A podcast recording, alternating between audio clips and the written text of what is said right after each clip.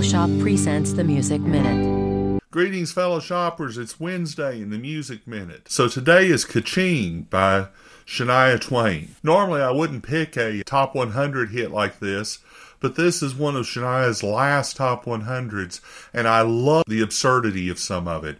She is singing what sounds like an upbeat, positive song about how bad it is to go into debt and how bad it is to dig oneself into a corner, which is very basis of our consumer economy of the last 40 years. It's interesting that this song became a hit, but that she didn't get too many more shots at the spotlight after this song came through. So listen to Kaching by Shania Twain.